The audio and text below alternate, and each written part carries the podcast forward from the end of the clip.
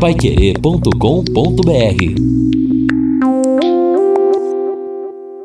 No Jornal da Manhã. Mercado Financeiro. Aumenta a confiança do empresário brasileiro neste mês de novembro. O índice de confiança do empresário industrial em novembro aumentou 3,2 pontos frente a outubro e alcançou 82,5 pontos, com o indicador 7,9 pontos acima da média histórica. A informação foi divulgada pela CNI, a Confederação Nacional da Indústria.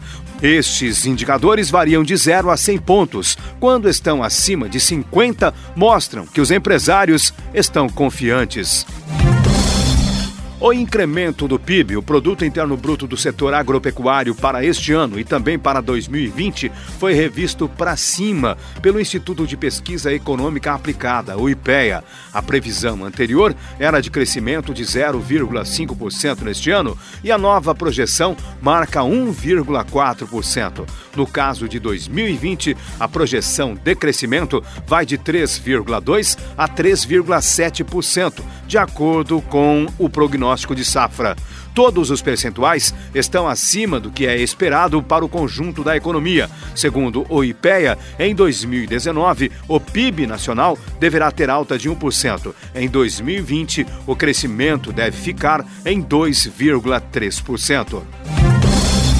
A Petrobras anunciou a assinatura da venda da totalidade de suas ações da Liquigás Distribuidora para as empresas Compagás e Nacional Gás Butano. O valor da venda é de 3 bilhões 700 milhões de reais.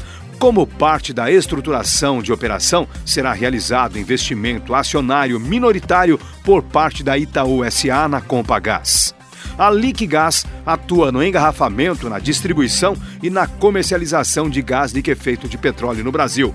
Presente em quase todos os estados brasileiros, ela conta com 23 centros de operação, além de 19 depósitos, uma base de armazenagem e carregamento rodoferroviário, além de uma rede de aproximadamente 4.800 revendedores autorizados.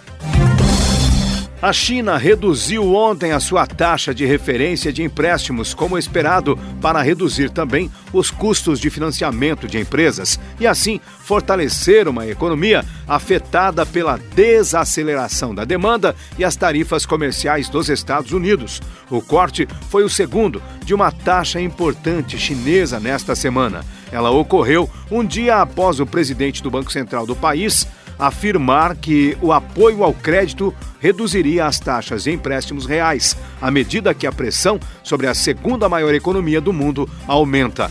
Esta é mais uma cena da guerra comercial entre Estados Unidos e a China, que se tornou mais tensa nos últimos dias. Paiquerê.com.br